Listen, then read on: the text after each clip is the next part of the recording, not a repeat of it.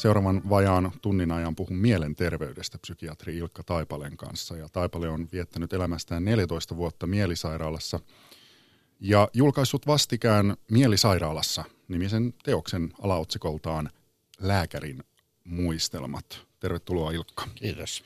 Minkä takia teikäläisistä sanotaan, että te olette kallon kutista ja miksi just äh, kalloa kutistetaan? Kaikista ammateista heitetään herjaa ja psykiatreista erityisesti heidän mahdollisesta omasta hulluudesta ja vaikeuksista, mutta totta kai alalle myös on hakeutunut erikoislaatuisia persoonallisuuksia aika paljon. Mutta onko tässä, onko tässä jotain niin kuin totuusperää, että, siis, että jos otetaan tämä kallon kutistaminen? No ei suorastaan, sehän on, tietysti voi, voi tulla inkoi, inkojen perinteestä, jossa säilytetään uunireunalla isoisän kutistettua päätä, mutta kyllä tämä, tätä etymologiaa en osaa sanoa ihan tarkkaan. Kuka sinä olet? No, en paikallaan pysyvä laisinkaan, että on sanonut, että ainoita ihmisiä maailmassa, joka osaa puhaltaa omaan niskaansa, ettei tarvitse toisten puhaltaa ja eteenpäin mennään koko ajan, että en pysty pysy paikalla laisinkaan. Siis tämmöinen, kun mä katson sua, niin mulla tulee kieltämättä vähän mieleen yliaktiivinen menninkäinen. No joo, mutta se yliaktiivinen on sen tapainen, että vaimokin sanoi, että on vähän niin kuin muurahainen, että korsi suussa koko ajan, että jotain pahvilaatikkoa kannan suuntaan ja toiseen aina ja jotain tehtävää on viemässä, että sellaista tarpeetonta aikaa aika vähän. Sä oot 75-vuotias. Voiko 75-vuotiaana vielä oppia jotain uutta itsestään? Itsestä ei tarvitse oppia, mutta maailmasta voi oppia sitä kautta myös itsestä. Että mä en ole nähnyt tarpeelliseksi käydä psykoanalyysiä itse tai lähteä syvällisesti pohtimaan omaa minuuttani tai muuten. Mä enemmän yhteiskuntaa pohtinut ja myöskin en, olen enemmän sosiaalipsykiatria, sosiaali, sosiaalilääkäri kuin terapeutti. Et en ole mitään terapeuttista koulutusta hommannut, vaan, mutta mä osaan jutella kavereiden kanssa, kun ne tulee ovesta sisään tai tuossa kadulla. Ö, kaksi kysymystä. Sä sanoit, että sä et ole itse halunnut mennä ikään kuin oman pääsi sisälle. Minkä takia et? Ei, ehkä sitä aluksi pelkäskin, mitä sieltä tulee, ja toiseksi se olisi vienyt mielettömästi aikaa. Psykoanalyysi viisi tuntia viikossa neljä vuotta tai viisi vuotta ja lisäksi tota, vienyt kaikki rahatkin. Et me oltiin yhteiskunnallistoimijoita. Siis mä olen joukkolääketieteen dosetti, yhteiskuntalääketieteen dosetti. Et mä olen kiinnostanut koko ajan yhteiskunnan muuttaminen eikä niinkään itseni muuttaminen. Mitä, mitä sä luulet, että kun sä sanoit, että, että pelkäsit vähän sitä, että mitä sieltä olisi saattanut tulla, niin minkä, minkälaiset demonit no, ikään kuin? Tietysti nuoruudessa on ollut aika ahdistunut erilaisista asioista ja sitten on ollut kiinnostunut ulkopuolisista että kulttuurista, kaikesta muusta. Se on vienyt kaiken elämän. Ystävät on vieneet elämää ja niin edelleen. Että jos olisi lähtenyt keskittymään omaan napaan, niin eihän sitä mitään olisi tullut. Mikä sua ahdisti nuorena? Ei, mua nyt, murrosikä tietysti on hankala ollut kaikille ja yksinäisyys. Että ei, mä olin pari-kolme vuotta totaalisesti yksin ja kulin öisin kadulla vastassatanis lumessa. Ei tuolla keskikaupungilla juuri muiden jälkiä näkynyt eikä hautausmailla. Ö, siis mistä tämä johtuu? Mistä tämä johtuu? Tämähän on nyt vaikea sanoa, mutta Kyllä, mä oon käynyt uskonnollisen herätyksen läpi ja pari vuotta ollut aktivistitöiden seurakuntanuorissa. Sitten just Lääkäriliiton valtuuskunnassa sanoin, kun siellä kokoomuslaiset piti puhetta. Asko Seljavaara koko erittäin loistavan puheen sotekritiikkiä, niin mä sanoin, että anteeksi, minä tässä joukossa on kaikkein vanhin kokoomuksen jäsen vuodelta 5859. Enkä ole pyytänyt sieltä eroa, eikä minua ole myöskään erotettu. Okei. Okay. Tota, Sitten se toinen kysymys, mikä liittyy tuohon, mitä sä sanoit aluksi, vähän äh, sanoit siihen suuntaan, että 70-vuotiaana ei enää voi oppia itsestään uutta. Voi oppia, Ai, jos voi. haluaa tietysti. Mutta sä et halua enää. No, tota, mulla on niin paljon muita hommia, että mä en jaksa keskittyä itseeni. Äh, mutta hei, mm, onko siinä jonkunlainen mm, tabu, että, että psykiatri tai tämän alan ammattilainen, niin se on siis, on, on, siis kierteletkö tätä asiaa nyt siis sen takia, että se on, se on huono juttu, jos psykiatri alkaa puhua itsestään ja omasta mielenterveydestään julkisesti? Mä oon poliitikko kanssa. Kyllä siinä periaatteessa pitäisi puhua itsestä, mutta se kaikkein hankalinta on pistää, maksaa siitä, että oma pärstä on lehdessä vaalien alla. Se on vastenmielisintä, mitä mä vaalityössä tiedän. Mikä on ihaninta? tota, kyllä se on niiden asioiden esiin tuominen, että se, että pääsee tuota, puhumaan ja sillä puheella on joskus vaikutusta ja se sanoma muuttuu lihaksi ja teoksi.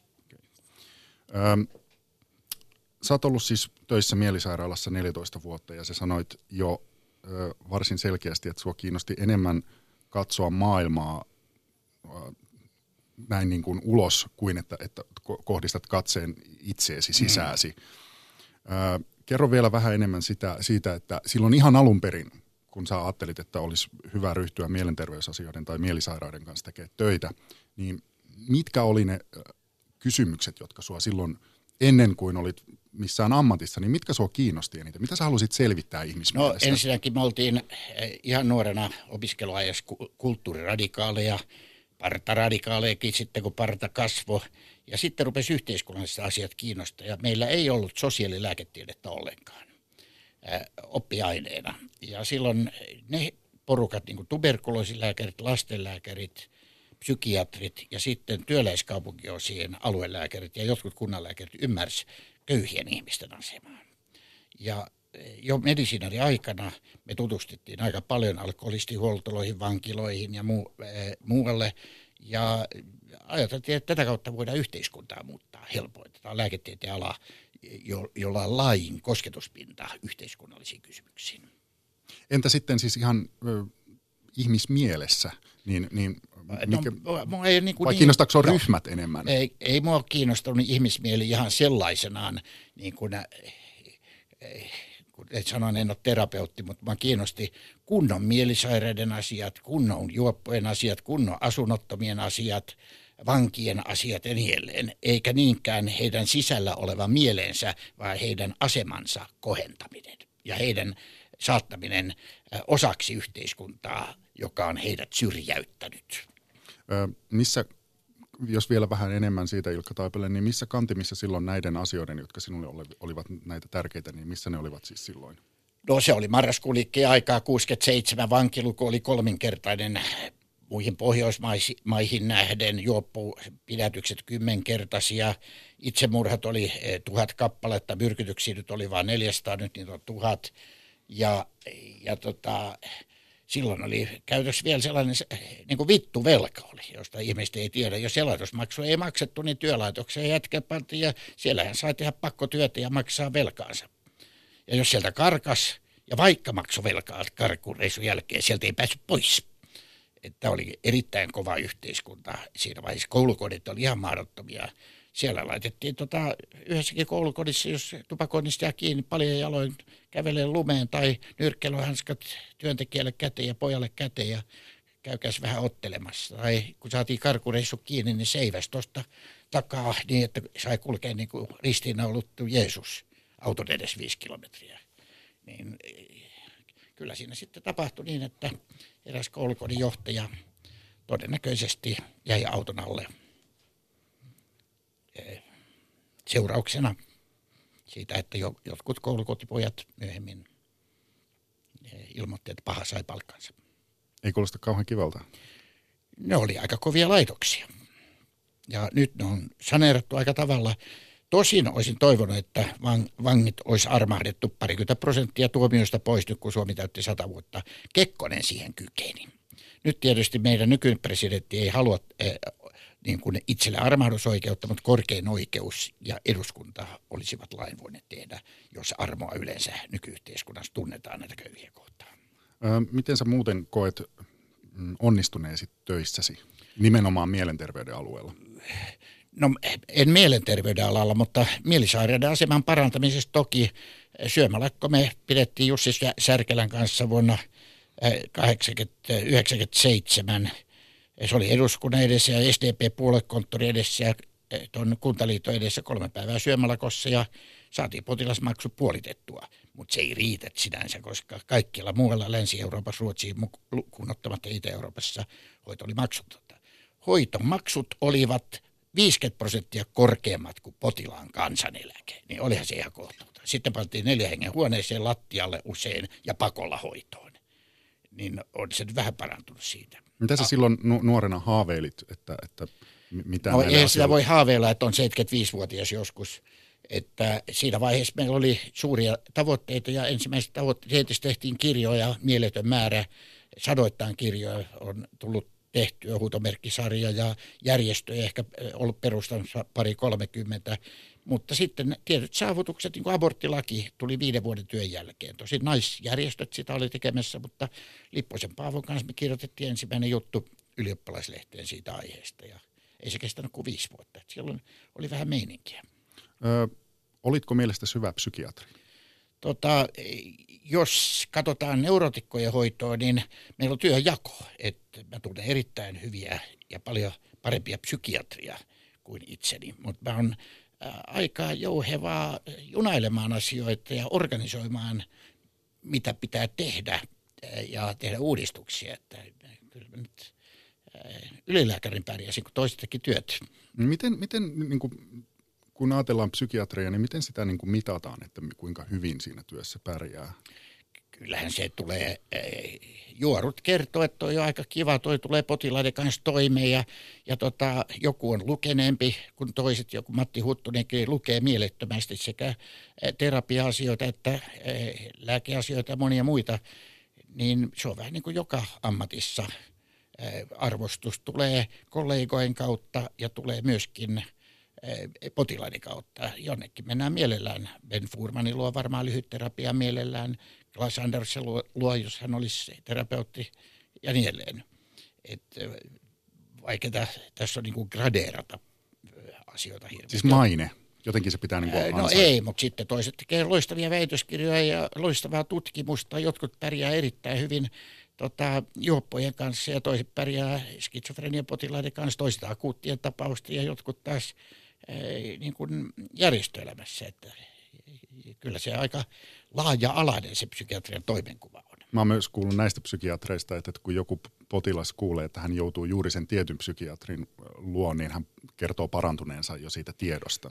No se varmaan pitää paikkansa ja osa ei halua mennä sinne, että välttää, väittää parantuneensa, mutta Tota, sehän ihan sama niin kuin tavallisten yleislääkäreiden kirurgien kohdalla on eroja. Ja jotain sydänkirurgeissakin kaikki olisi halunnut mennä mun yhden kurssikaverin luo leikattavaksi. Sydänkirurgit itse, koska he piti, että hän on pa- parhaassa maineessa. Ja kaikki haluaisi mennä Hernesinin luo aivoleikkaukseen tai ylpen luo viedä lapsensa. Ö, missä sä koet työssäsi epäonnistuneesi? Yhteiskunnallisessa työssä. Ja niitä on tässä paljon tässä kirjassa, mutta aion onnistua edelleen yksin asuvien asema on kohtuuton Suomessa. Heitä sorretaan perheellisten, perheettömiä sorretaan ja perheille koko ajan annetaan. Samaten mielisairaan sosiaalinen asema on täysin kohtuuton. Heitä ei pidetä vammaisina, niin kuin tässä kirjassa kerron. Heitä ei koske vammaislait. Niin kaikenlaisissa tällaisissa on epäonnistunut toistaiseksi, mutta nyt pannaan niin kuin vähän tuulemaan.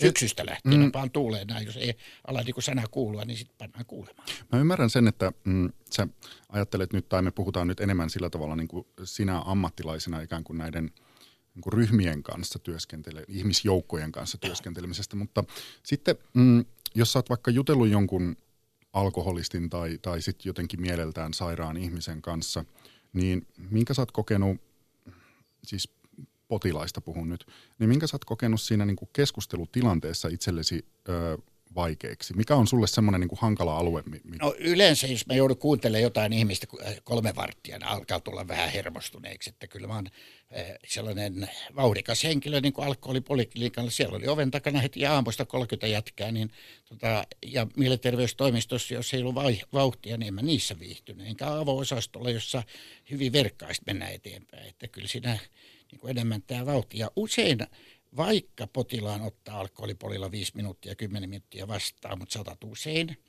niin sä saat heihin erinomaisen suhteen. Ja samaten sä tapaat kadulla heitä juttele. Psykoanalyytikkojen ei sallittu jutte, juttelevan kadulla potilaiden kanssa. Ei, se ei saanut sotkea terapiaa ja arkipäivää keskenään. Että, Onko se huono homma? Että no, niitä mä, ei saa mä en pidä, nyt, nyt siihen varmaan suhtaudutaan toisella tavalla, mutta on se nyt kumma, jos ei sano päivää toiselle, että kadulla tai muuta. Mutta se oli silloinen te, terap- teoria. Mistä näin muuten aina tulee nämä teoriat, että nyt näin ei saa tehdä? Äh, en tiedä muuta kuin, että Freud, se oli freudilainen terapia ja Veikko Tähkä, joka teki sen alan parhaan kirjan psykoterapian perusteet, niin siellä se on perusteltu aika pitkälti. Ja toinen perustelu siellä, että se on terveellistä, jos potilaat ottaa rahaa, niin sekin on perusteltu oikein psykoanalyyttisesti. Älä Ilkka tota, hermostu nyt, kun mä tässä muutaman ö, tämmöisen niin itsekriittisen pohdinnan sulta, sulta kysyn. Mä aion mennä näiden paskuuksien jälkeen nyt nää, mu, muihin kysymyksiin. Mua kiinnosti tässä sun kirjassa ää, yksi kohta, jossa sä, sä sanot näin, että kellokoskella erässä toimintakeskuksen saunaillassa jokainen vuorollaan pantiin pöydän alle haukuttavaksi. Sain pöydän päältä aika totuudenmukaisen ryöpyn niskaani, mutta sä jätät kertomatta tässä, että mitä, mitä siellä tämän tuota saunaillassa, kun sä oot ollut pöydän alla haukuttavana, niin mi- mitä ne sitten sanoo? No en mä, en mä ihan tarkkaan muista, mutta se on vähän niin kuin Ashanti-heimo tuolla Gaanassa – niin siellä sai haukkua johtaja kolme päivää. Mutta jos niiden kolmen päivän ulkopuolella haukkuu, niin menetti päänsä. Niin useimmiten kun sitä pikkasen otetaan saunaillassa, niin tota, jo aletaan totuuksia puhumaan suorasukaisesti, mutta tässä oli sellainen leikki, että vuorollaan kukin meni pöydälle sitten toiset kävi haukkumassa ja silloin ne sai te, niin kuin, tot, mutta en mä muista, täytyy kysyä heiltä, että mitäs haukottavaa tässä vielä olisikaan. No Kuinka vaikeaa sulla on ollut kestää tätä ö, työtä mielisairaaloissa? Et miten siinä oma pää pysyy kasassa? No ei ole niin kuin pulmia, mutta niin kuin sanoin avo-osastolla ja tietyissä hetkissä, myrkytysosasto Kellokoskella ei sopinut mulle samaten tota, myrkytysten jälkihoito-osasto, jossa oli itsemurha yrittäneet, niin aluksi toki aiheutti ahdistusta, kun ajattelin, että taas ne hyppää kohti ikkunasta ja tekee siellä itsemurhan, niin alkuvaiheessa – mutta, ja mielenterveystoimistossa, jos oli neljä potilasta päivässä, niin en mä nyt, ei se ollut herrasmiehen työtä, kyllä olisi pitänyt olla kymmenen vähintään, että mä oikein ole kestänyt sellaista toimettomuutta. Oikein. Eihän se toimettomuutta ole silloin, jos on pe, niin kuin orientoitunut terapian ja keskustelemaan ja niille, mutta mä en ole siihen orientoitunut laisinkaan. Ja kaveri, kun soitti mulle usein, niin sanoin, että Ilkan kolme minuutin kuuluisat puhelut. Et me puhutaan asia poikkia ja päätökset tehdään nopeasti, ettei siinä mitään torikokouksia tai sotamiesneuvostoja tarvita, kun tehdään. On nyt Hussin taidetoimikunnan puheenjohtaja eilen, meillä oli pitkä kokous, niin kaikki päätökset tehdään hirveän nopeasti, mutta katsotaan, että ne tulee yhteisesti tehdyksi ja koko ajan tapahtuu. Sä sanoit tuossa aikaisemmin, että mm, sä et ole itse tarve, kokenut tarvetta mennä kallonkutistajalle mutta jos leikitään, ää, jos silloin vaikka nuorempana, kun sä olit mielisairaalassa hommissa ja noissa tota, näitä aika rankkoja juttuja, jos olisi alkanut niin kuin oikein todenteolla ahdistaa tai sitä alkanut niin kuin miettimään, että nyt mulla ei ole mun päässä kaikki ihan kunnossa, mistä sä olisit, niin kuin, ää, miten se valinta olisi syntynyt, että kenen luo sä haluat mennä juttelemaan? Kyllä se riitti, että Vapu kanssa jutteli. Sun vaimon? Joo, en mä olisi niin kuin millään keksinyt. Ja kavereiden kanssa kaljailloissa ja tovereiden kanssa, niin – juteltiin kaiken näköistä, että millään olisi. Tietysti ei tiedä, jos olisi mennyt psykoosiin, niin jotain lääkettä hän olisi ottanut, mutta useathan lääketsi, lääketsi itse itseään, mutta ei mä nyt ole siihen lähtenyt. Kyllä toi oluen juonti riittää niin kuin kavereiden kanssa siihen. Että... Mistä sen olisi tiennyt, että on, on, on tota, tullut hulluksi? Tai jos on psykoosissa? no se pulmahan on siinä, että osa, se on erittäin kivulias ja hankala tapahtuma osalle, kun ei tiedä, mitä tapahtuu sisällä. Ja osa ei taas koe olevansa sairas. Että se on hyvin erilainen tapahtuma. Ja sitten jos on kunnon depressio, siis oikein psykoottinen depressio, niin kyllä siinä hiki on, siinä on leikki kaukana siinä tilanteessa ja, siinä kyllä kärsii. Mutta sitten taas jos on tota, toipunut skitsofreniapotilaat on hyvin onnellisia usein, kun on toipunut siitä äkkivaiheesta. Ja nyt on muistettava, että mielisairas, hmm. joka on aivosairaus, niin hänellä on sen lisäksi aivan samat tavallisen ihmisen ongelmat. Hän voi masentua, hän voi ilahtua, hän voi pettyä, jos eroaa jostain ihmistä niin edelleen. Ja, ja tota, näitä ei eroteta toisistaan, vaan tavallisten ihmisten tota, arkielämään tai kriiseihin liittyvät mielenterveysasiat ja vaikea vammaisen mielisairaan asiat niin kuin pannaan samaan niin kuin pötköön. Tota, äh, sä oot kiertänyt ympäri maailmaa, eri mieli, käynyt eri mielisairaaloissa. Missä on maailman paras mielisairaala? No sellaista ei ole nä- näkynytkään, mutta tota, kyllä tietysti teoriassa on ollut ne, jotka on perustettu aikanaan. Chatham, tai, tai tota, Englannissa kveikarit perusti ensimmäisen mallisairaalan. Veikkolan sairaala on täällä kehuttu, koska, mutta siellä ei ollut kovin paljon potilaita. Venäjällä per, eh, Nikola ensimmäinen perusti kaikkien kärsivien sairaalan kartano ympäristöön. Eh, jos sulla on tällainen eh, hotelli- ja kylpylätason mielisairaala, niin se on jo hyvä. Mutta nyt on muistettava, että olosuhteet mielisairaalassa tulivat erittäin hankalia. Siellä oli 10 henkeä osasto, 20 henkeä osastolla erittäin tiheispotilaita. Ja nyt, äh, nytkin vammais, äh, vammaisten oikeuksien julistus edellyttää, että vammainen saa valita, kenen kanssa hän asuu ja missä hän asuu. Mielisairaita asuu 8000 yksityisissä hoitokodeissa ja vastaavissa, usein heikoissa olosuhteissa, eivätkä saa valita asuintilansa. Vammaisten oikeuksien julistuksessa taas sanotaan, jos joku joutuu olemaan erityisistä syistä laitoksessa, ja hänen olosuhteidensa pitää olla samanveroiset kuin saman ikäisen ihmisen muualla, niin ei mikään mielisairaala täytä näitä ehtoja. Ja jos me katsotaan, että mielisairaalat on vammaislakien alaisia, niin silloin tämä pitää korjata.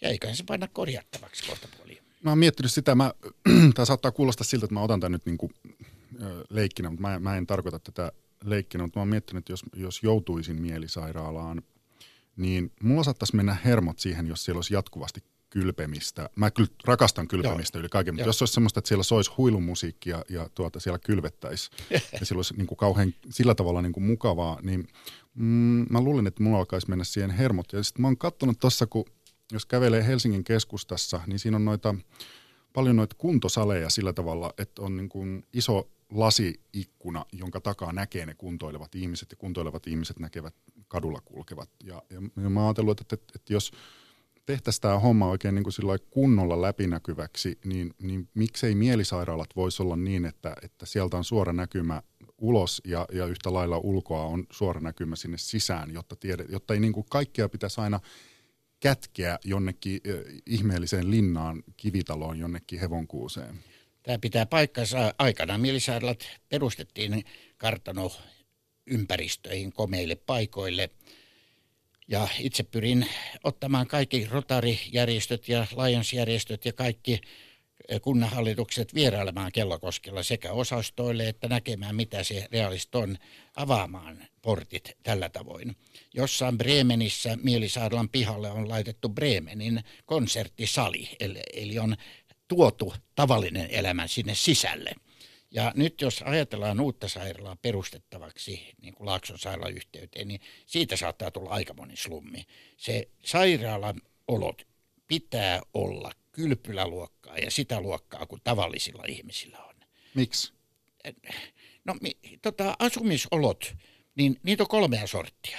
Hyvä, ää, siis heikko, keskikertainen hyvä. Heikko on sellainen, joka sopii Anopillekin. Keskikertainen sellainen, joka sopisi hyvin äidille ja hyvä on sellainen, joka sopii minulle. Minkä takia mielisairaille pitää olla huonompaa kuin meillä?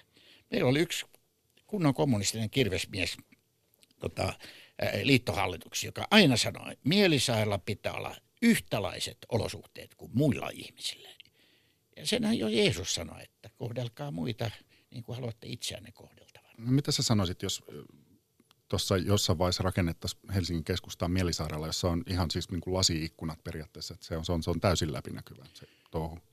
No sitten pitäisi olla kaikki kerrostalot samassa asemassa, että kaikki kun tuolla nukkuu ja kuorsaa tai nai keskenään tai muuta ne lasi, lasit vaan kaikkialle, että me nähdään. Periaatteessa Jumalan suuri kirja tuolla ylhäällä on se, joka näkee kaiken. Voisiko tämmöinen olla mahdollista? No ei, ei sellaisena, mutta voi olla mahdollista se, että kyläyhteisö ja mielisairaala on hyvin läheisesti riippuvaisia toisistaan. Urheilusalit voi olla yhteisiä, elokuvateatterit voi olla yhteisiä ja käytännössä Nikkilän sairaala ja Kellokosken sairaala oli keskellä kyläyhteisöä. Kaikki ne, joilla oli oikeus tai muuten, ne kulki siellä kyläläisten joukossa. Ei siinä ole mitään pulmaa. Sä siteeraat Ilkka Taipale tässä kirjassasi sanontaa, että ilman tiedettä ja taidetta ei ole psykiatriaa. Ja jos nyt otetaan vaan toi toinen tosta, eli sanotaan tämä näin, että ilman taidetta ei ole psykiatriaa, niin, niin mitä se tarkoittaa? No siinä on monta aspektia. Ensinnäkin ihmisellä on viisi erilaista kieltä informoida toisiaan. On puhekieli, kirjoitettu kieli, sitten on elekieli ja ruumiinkieli, tanssiterapia, ja, ja tota, vastaavat, niitä käytetään. Sitten on ympäristön kieli. Ympäristö tehdään joko kauniiksi tai sitten pultsarille jätetään kaikki rikkinäiset tuolit. Sillä niin kuin viestitetään, millainen ihminen on. Jos sulla on komea puutarha sairaaloissa, niin se on ihan toista kuin kivi, kivi erämaa. Tai, ja sitten on tekojen kieli. Ja nyt tähän ympäristön kieleen ja elekieleen vastaavaan, niin siinä on taideterapioilla erittäin suuri rooli. Ja jossain eh, eh, Hampurin Oxentzollen sairaalassa oli kaksi te- tanssiterapeuttia, Eindhovenin sairaalassa Hollannissa oli teatteriterapeutti, mutta meillä on enää kuvataideterapeutteja Hussinkin alueella pari kappaletta. Rafael Vardi eh, hoiti tehtävää Nikkilässä ja Kellokoskella ja kaikki se toiminta, jos potilaat oli osaston ulkopuolella jollain tavoin tekemässä, teke, tekemässä jotain, niin ne oli kyllä niin sanottu parantavia elementtejä, mutta jos sinä joutuisit osastolle ja ovi lukossa, eikä mitään tekemistä, yksi telkkari ja aikanaan tuhkakuppi siinä, niin siinähän se vasta hulluksi tulisi. Mm. Tarkennus tuohon Rafael Vardi, eli hän siis kävi maalaamassa, opettamassa. Joo, joo 50-luvulla Nikkilässä ja 60-luvulla Kellokoskella, ei tuolla Hesperiassa. No entäs sitten siis, jos puhutaan taiteilijoista ja taiteista ja mielisairauksista, niin, tai mielenterveydestä, niin, niin onko siinä sun mielestä tota, mitään semmoisia niin myyttejä, koska se, se hirveän usein liitetään silleen, että, että totta kai taiteilijoilla on mielenterveysongelmia, totta kai taiteilijoilla ja etenkin nuorilla naistaiteilijoilla on taipumusta skitsofreniaan. On, onko tässä asiassa jotain mystifiointia tai liiottelua? On varmasti, mutta se on sama, että puolet psykiatreista on hullu, tai siis että psykiatri on omituisia, niin sehän on samanlainen tarina tai lakimiehet ovat sitä ja tätä. Mikä sun, äh, mikä sun mielestä tässä mielenterveys- ja taidejutussa on ehkä vähän semmoista, että mm, sun ei tarvitse sanoa nyt mitenkään sillä tavalla, että, että sun pitäisi sanoa tieteentekijänä nyt täysin faktoihin perustuva juttu, vaan, vaan semmoinen, mikä on sulla perstuntuma siitä, että ö, mitä tässä on mahdollisesti liioteltu tai mystifioitu? No taiteilijat on ollut mielisairaushoidossa aika tavalla viinan takia.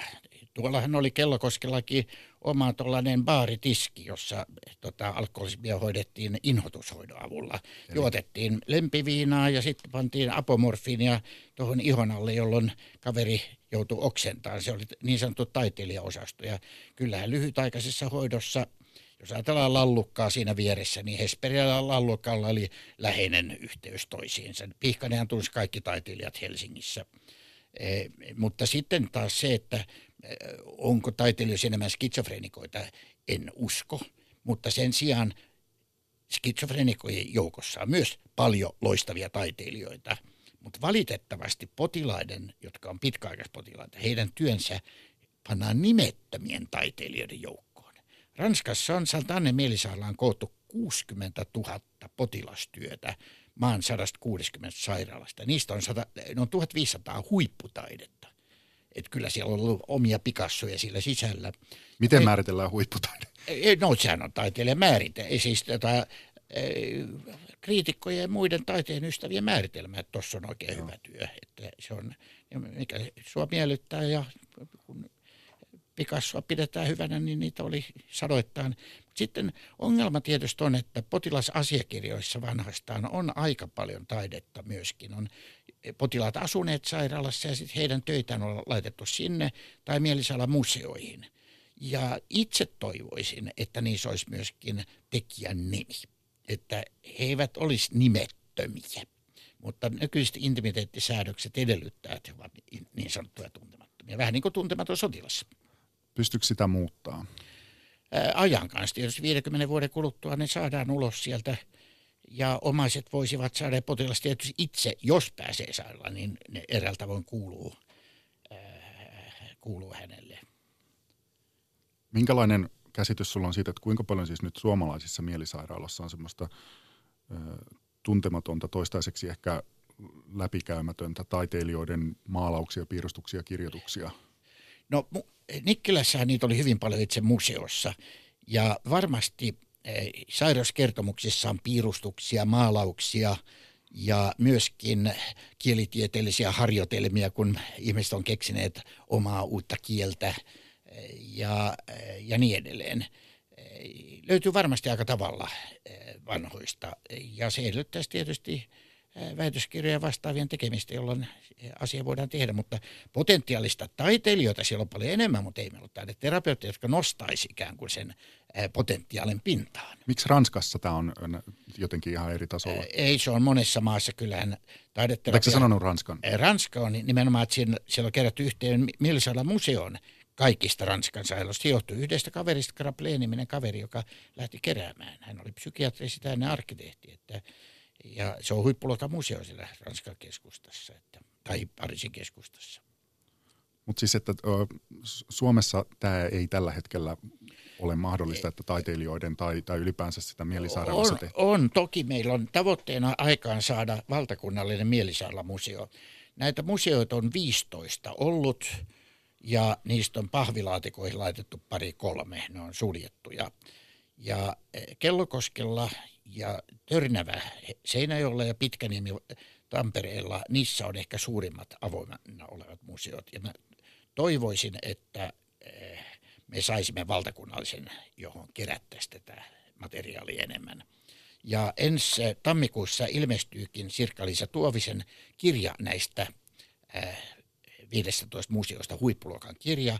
Ja sitten Helsingin yliopiston museossa Henna Sinisalo on koonnut kaikista sosiaali- ja terveysalan museokokoelmista loistavan kartoituksen. Ja tota, mä toivoisin, että lääkärijärjestöt ja arkkiatri on ollut kiinnostuneet valtakunnan museo todella tehtäisiin. Meneekö tämä nyt silleen, että jos mä vaikka toimittajana haluaisin nyt selvittää ja, ja penkoa jonkun mielisairaalassa olleen taiteilijan ää, töitä, mitä hän on tehnyt siellä, niin onko se niin kuin perikunnasta kiinni, että saanko, saako niitä käyttöön vai, vai miten, koska mä tiedän, niin, eikö niitä ole niitä tapauksia L. Onervasta lähtien, että, että jos on elämäkertaa tehty, niin niitä ei sieltä saa? Ö, Potilasasiatietoja esimerkiksi. No tai... siinä vaihtelee homma. Mähän sain varoituksen e, tota, Avilta prinsessan asiakirjojen julkistamissa, joka tapahtui – parikymmentä vuotta aikaisemmin, mutta se varoitus roikkuu siellä vielä kymmenen vuotta jossain. Ja samaten Into Auer, joka oli dumpattu ihan vääristä syistä Nikkilään tai Pentti Saarikosken. Nyt on vähän kireempi käytäntö, mutta tutkimustarkoituksiin on mahdollista saada lupa. Ja jos on taiteellista kysymys, niin taiteilija, ne, jotka on eläviä taiteilijoita toki heidän kohdallaan, mutta – Mä en ihan tarkkaan tietysti tuossa kuolleiden, että omaisilta tietysti täyt, e, yleensä pitäisi kysyä lupaa.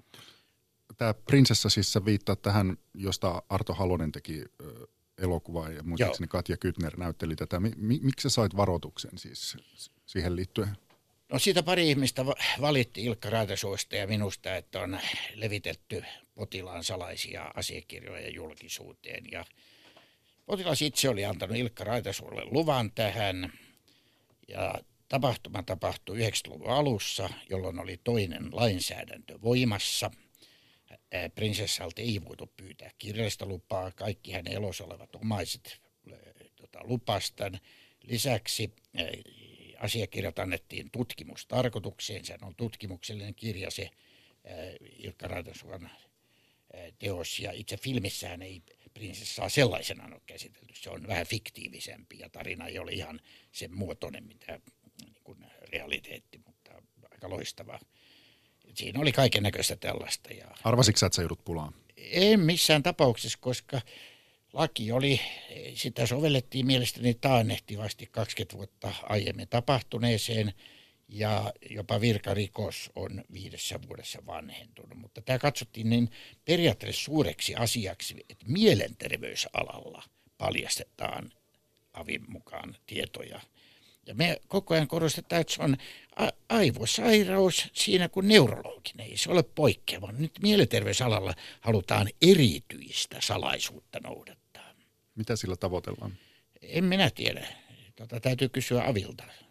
Mutta se on täysin kohtuutonta, että tota, mun isoäitini, toinen isoäiti oli Pappilan niemen sailas, niin ei mennä antaa papereita. Mä sanoin, että mä tuun sinne töihin vähäksi aikaa, niin mä katsoin.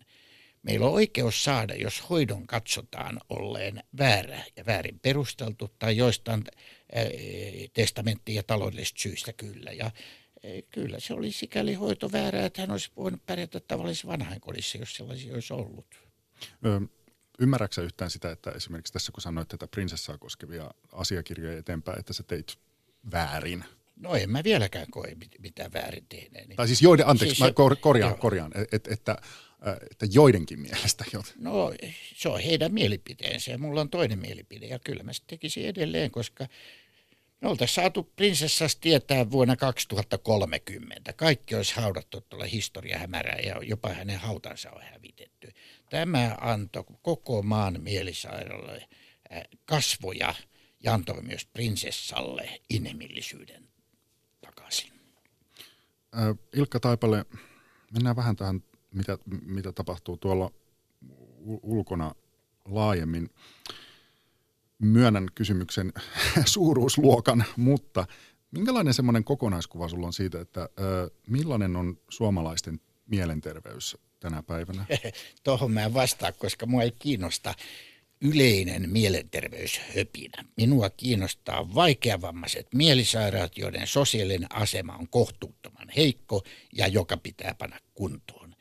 Sitten taas tämä tavallisten ihmisten mielenterveysongelmia liiotellaan. Sanotaan, että 20 prosentilla raskaana olevista on depressio tai 20 prosentilla vasta synnyttäneistä. Ja, e, tota, siellä on suuria ongelmia, kuten e, tiettyjä depressiolääkkeitä syödään liikaa, opioidejen perusteella kuolee 200 ihmistä, itse, e, itsemurhan tehneet, jotka on etupäässä – köyhempää, yksinäistä väkeä, heidän asemansa parantamisella itsemurhia voidaan vähentää ja niin edelleen. Että tämä on niin kuin se toinen kysymys. Mutta sitten nämä arkiset, toi, toi sanoi aika hyvin toi psykiatrian professori ää, Kaila kerran, että kysäisi kandidaatilta, että mikä on ihmisen tavallisen tapa reagoida asioihin vastoinkäymiseen, niin toi sanoi toi kandidaatti, että primitiivireaktio, niin Kaila huus oikein kova, ulos, se on depressio se on tavallinen, pitääkö sitä pitää sairautena? Se mielenterveys, niin se on liian, meillä on mielenterveysseura hoitaa tavallisten ihmisten mielenterveysasioita. Mielenterveyden keskusliitto on sairaiden ja vaikean vammaisten järjestö. Nämä on kaksi eri asiaa. Ö, mä, vielä, mä, mä kuitenkin nyt kysyn vielä. No tosta, saat kysyä. Joo, joo, joo, joo, joo. Ja sä saat, joo. saat, saat tuskastua ja, ja joo. sano mitä sanot, mutta tota, Miksi, siis sano vielä, miksei sua sen, mä huomasin myös, että se, oliko se Hesarin haastattelussa sanot, että, että, että niin kuin noi, noi julkikset ruikuttaa masennusoireista. No joka päivähän siellä on, joku on saanut syövää ja joku on taas kärsinyt lapsuudessa ja niin Ja kaikki lehtien tota, etusivut on täynnä valittelua.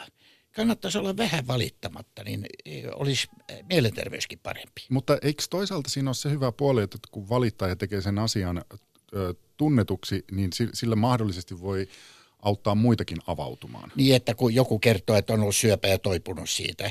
No syövän, syövän saa tota, 10 prosenttia naisista sairastuu e, tota, rintasyöpää, 10 prosenttia miehistä sairastuu eturauhassyöpään. Se on yleinen ilmiö, niin ei sitten kannata niin koko ajan valitella tuolla. Eikä nyt koko ajan valitella? No kyllä, joka päivä lehdestä, jos katsot etusivua, niin, ja naisten lehdissä on nimenomaan tällaista eh, mielenterveysvalittelua. No, onko se siis se, se että siis mm, sua ei kiinnosta sen kokonaiskuvan katsominen, niin se on siis... Mm, Mua kiinnostaa siis sua mielessä. ärsyttää se, vai? No ei, mä, eh, nyt Vai ärsyttää, kun sä kysäset, niin mä vastaan. Mutta eihän mä tuolla koko päivä juttele näitä asioita, mutta tämä on niin kuin mun kanta, että tavallisten ihmisten mielenterveysongelmat on eri asia kuin kun prosentti kansasta sairastaa skitsofreniaa. Ja se on pohjimmaista porukkaa Suomessa taloudellisesti ja kaikella muulla tavalla.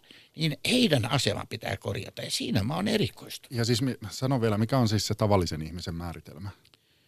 No sinä ja minä esimerkiksi voidaan lukea siihen. Miten niin? No sehän on määritelmä. No. Tuossa on kerrottu, mikä on sosiaalinen ongelma. Sosiaalinen ongelma on... Siis on kirjassa. Joo Sosiaalinen ongelma on se, minkä me sanomme olevan sosiaalinen ongelma. Se on määrittelykysymys. Ja tavallinen ihminen on myös määrittelykysymys. Esimerkiksi 95 prosenttia, jolla ei ole tälläkään hetkellä depressiota, 99 prosenttia, jolla ei skitsofrenia, niin siellä löytyy tavallisia näitä kadun tallaajia. Mikä sun veikkaus on siitä, että jos kaikki suomalaiset täyttäisi masennuskyselyn, niin mikä olisi ö, lukumäärä niille, jotka sais diagnoosin keskivaikea masennus?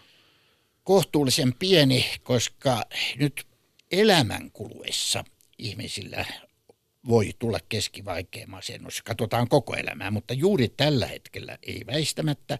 Ja sitten se kysely, Beckin kaavake, liiottelee ongelmia. Sieltä saa aika herkästi va- vaikean masennuksen, keskivaikean masennuksen ja lievän masennuksen.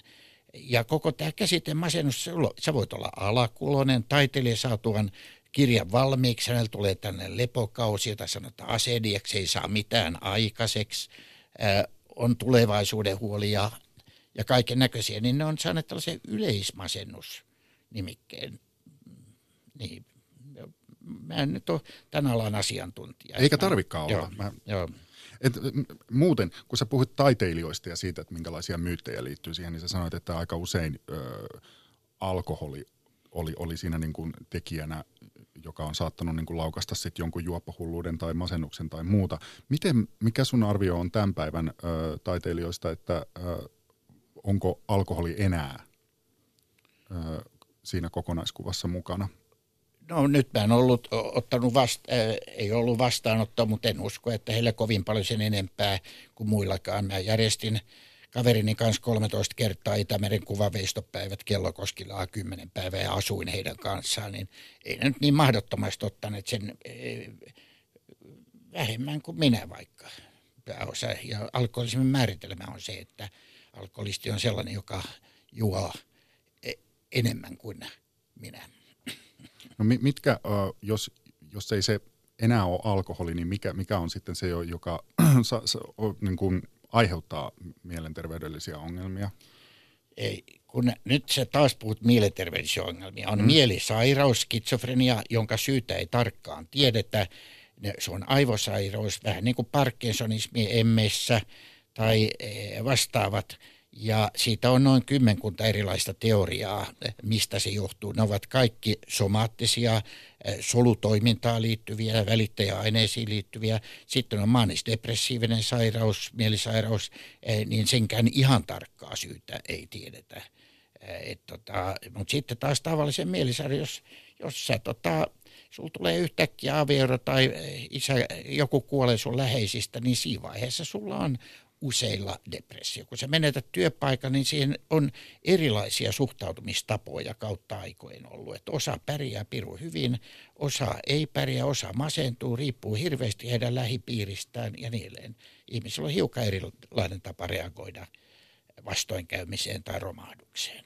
Yksi, mihin mä oon kiinnittänyt vaan tuttavapiirissäni huomiota on se, että ää, mä en tiedä kuinka vakavasti tähän pitäisi puuttua ja kuinka paljon tässä on semmoista, niin kuin, että haetaan ehkä huomiota tai liiotellaan jotain, mutta yllättävän moni sanoo vähän siihen tapaan, että heillä on niin kuin itsemurha semmoinen niin kuin harrastus, tarkoittaen sitä, että he eivät oikeasti ole aikeissa käsittääkseni tehdä mitään itsemurhaa, mutta niin kuin leikittelevät sillä ajatuksella oikeastaan melkein päivittäin, että perhana pitäisi sypätä parvekkeelta, kun tämä on niin vaikeaa, mutta sitten toisaalta on, on niin kuin halu elää. Ja, ja tämä on yksi semmoinen vaan juttu, mihin mä oon itse, vaikka sua nyt sanoit, että sua nyt nämä niin tämmöiset arkijutut niin hirveästi kiinnostaa, niin tähän, tähän olen itse kiinnittänyt huomiota, että, että onkohan tämä vaan yleisesti ottaen tyypillistä ajattelutapaa niin kuin ikään kuin harrastella tätä itsemurhaa no. tällä tavalla vai No, tota, jos aikanaan 1400 teki pahimmillaan itsemurhan ja nyt 700, se oli tuhat pitkään, niin noin 10 000 itsemurhayritystä oli ja 100 000 mietiskeli joskus. Et se oli hyvin tavanomaista ja murrosiassa ja monessa paikassa niin eh, se on niin kuin eh, pohdinta. Niin kuin vanhat ihmiset pohtii kuolemaa, niin totta kai eh, tämä on yleisempää kuin itse teko. Mutta jälleen itse itsemurhan tekijät on keskimäärin köyhemmästä väestöstä, keskimäärin enemmän perheettömiä – tota, työelämän ulkopuolella olevia kun pitäisi. Ja heidän sosiaalisen aseman nostamisella voidaan itsemurhat puolittaa. En tiedä, voidaanko puolittaa tätä itsemurhaa pohdiskelua, mutta sehän on kulttuuriin sidottu, sidottu kysymys itsemurha. Meillä on joka seitsemäs, joka kuudes skitsofrenian sairastuva on tappanut itsensä. Mutta moneen muun tautiin vakavasti sairastunut ei tapa, eikä kehitysmaissa skitsofreniapotilaat tapa itseään. Et se on kulttuurallinen ilmiö.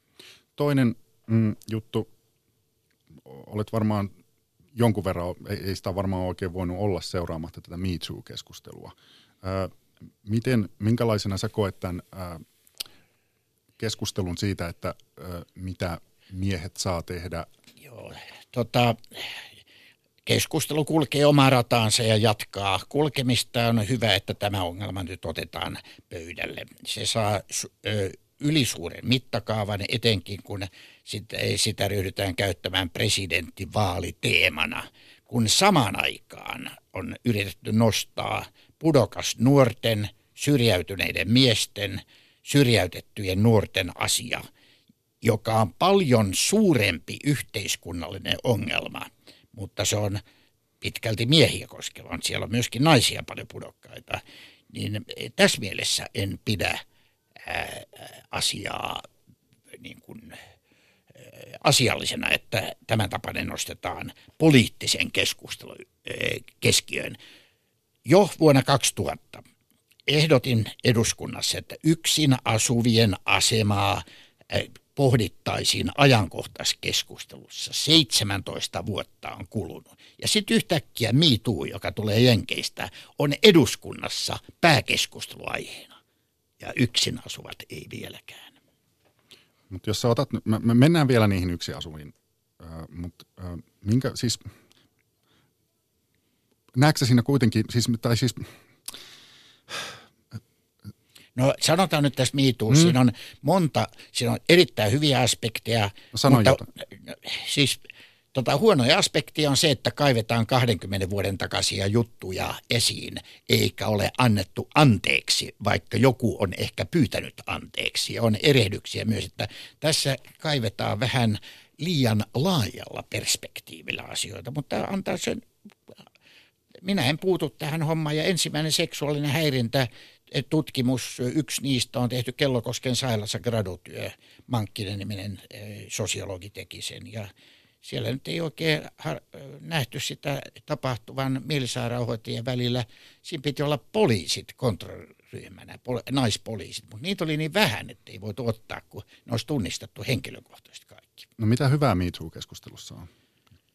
No se on sama kuin, että se käydään nyt läpi. Ja, ja tota, sanon näinpä, että se ei ole niin kuin mun ajattelun keskipisteenä. Joo, mä, se on tullut, joo. se on hyvin selvästi joo, kyllä, vaikuttanut joo, tässä. Että mä, et, tota, jos sä kysyit ahdistuksen, niin mä ahdistun, jos multa prässätään äh, kovasti mielipiteitä siitä. Että mulla on siitä niin kuin, tota, monesta muustakin, mutta mulla on sellainen yleiskäsite, että lebenut lebellassen, liebenut liebellassen, essenut essellassen, denkkenut denkkelassen. Että ei, ei pidä sotkeutua liikaa. Että annetaan ihmisten syödä, mitä ne syö, eikä tulla tuppaamaan niitä asioita. Että tässä on vähän tuppauksen maku tässä okay.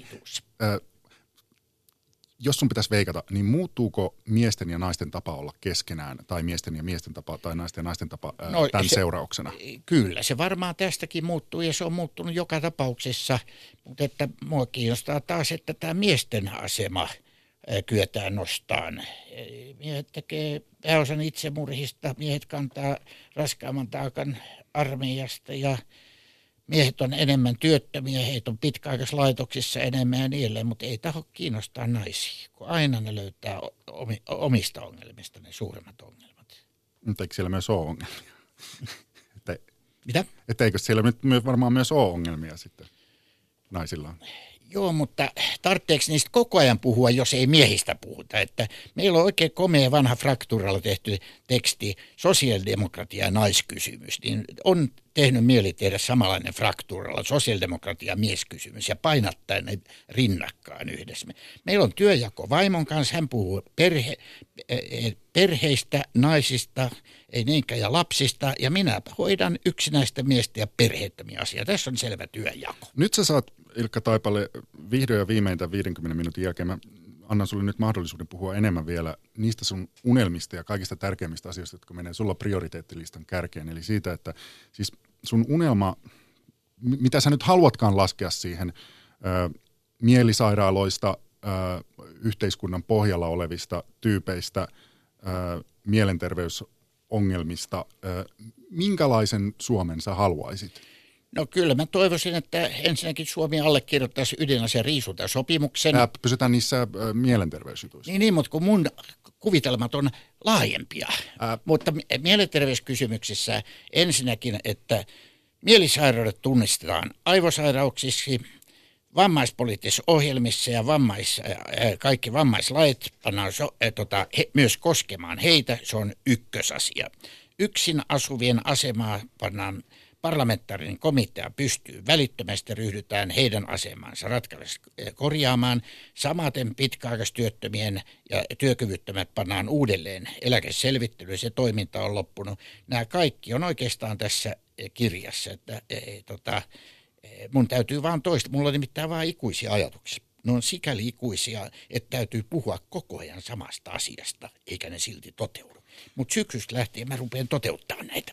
Ja mä osaan kyllä suoran toiminnan keinot myöskin. Mi- mitä nyt kun on pressavaalit, niin minkälaisia nämä persoonallisuudet on, jotka haluaa sinne ihan vallan huipulle? Mä mietin vaan myös niin kuin sitä, että mitä sä pidät niin kuin näinä unelminasi. Että... No mä en ole koskaan diagnosoinut ketään, vaikka ne on kysässä, että mikä toi on, mikä tonttu toi, toi kaveri ja niin edelleen. Politiikka on oma lajinsa ja psykiatria on oma lajinsa, että ei, kerran yritettiin selvittää, että millainen persoonallis alkoholisti on. Ja kaikki ne tutkimukset osoittautuivat vääräksi. Ei, ei ollut mitään erillistä persoonallisuutta. Ja ja tota, ei, niillä, jotka on vallassa, niillä, niillä on käynyt hyvä tuuri. Ne on sopivasta maakunnasta, ne on sopivaa sukupuolta, sopivaa ikää. Sitten ne on johtajien kavereita ja osa on pystyvämpiä ja osa ei. Et kyllä siellä aika paljon tällaisia sattumakorporaaleja eri puolella, eikä niillä mitään erityistä luonnetta siinä. Mutta onhan se päämäärä pyrkiä eteenpäin ylilääkäriksi tai ylituomariksi tai ylipapiksi tai ylipoliitikoksi. Ei siinä mitään erillistä tuota psykiatrista luonnetta tarvita. Silloin kun sä oot ollut eduskunnassa, niin ootko joutunut koskaan äh, ottamaan tämän psykiatrin roolin joidenkin kollegojesi suhteen? Että ne on tullut sulle avautumaan, että nyt menee helvetin huonosti. Tai Eihän jotain. ne tota, psykiatrille, että ne tulee mun kaverina. Mä oon saunavaliokunnan jäsen, mä olin työläiskansanedustaja. Niin, niin no keppihevosena, mutta siis, tai että, että on niinku tavallaan nyt... No ok. mä sanon näin päin, että jos joku kaveri tulee tai joku kyselee, niin mä en kauhean kauan neuvottele sen vuoksi, että ei ole hyvää kaveria hoitaa. Mä kysyn keskiasiat, mä hoidan heille kaikkein parhaan kontaktin siltä alalta. Ja jos heillä on ongelmia, että mä jeesaan heitä kyllä. No minkä verran näitä tapauksia oli eduskunnassa? Ei, tota, saman verran kuin muualla maailmassa. Eli? No silloin tällöin. No, miten, minkälainen siis mitä sä teit sit, sä ohjasit heidät eteenpäin? Niin joo, ja usein tullaan kysäisen omasta lapsesta tai omasta äidistä tai isästä, niin niin kuin arkisesti saman verran kuin naapurit tulee kysyyn tai muuta, että ei poliitikot tässä mielessä mitenkään erillisiä olentoja ole. Mikä, niitä eniten, mikä oli eniten mielen päällä? Samat asiat, mitä normaali-ihmisilläkin. Eli? No jos sulla on lapsia, niin lasten asiat, jos sulla on äh, dementoituva äiti, niin varmaan se ja niin edelleen. Että ei, ei, ei ole... mutta entä sitten joku oma ongelma, siis niin kuin joku psyykkinen, joku tämmöinen niin kuin... Uh. Mikä on no, eduskunnassa no, olevien nyt... yleisin mieltä? Mieltä painava asia. Se, että Narsismi.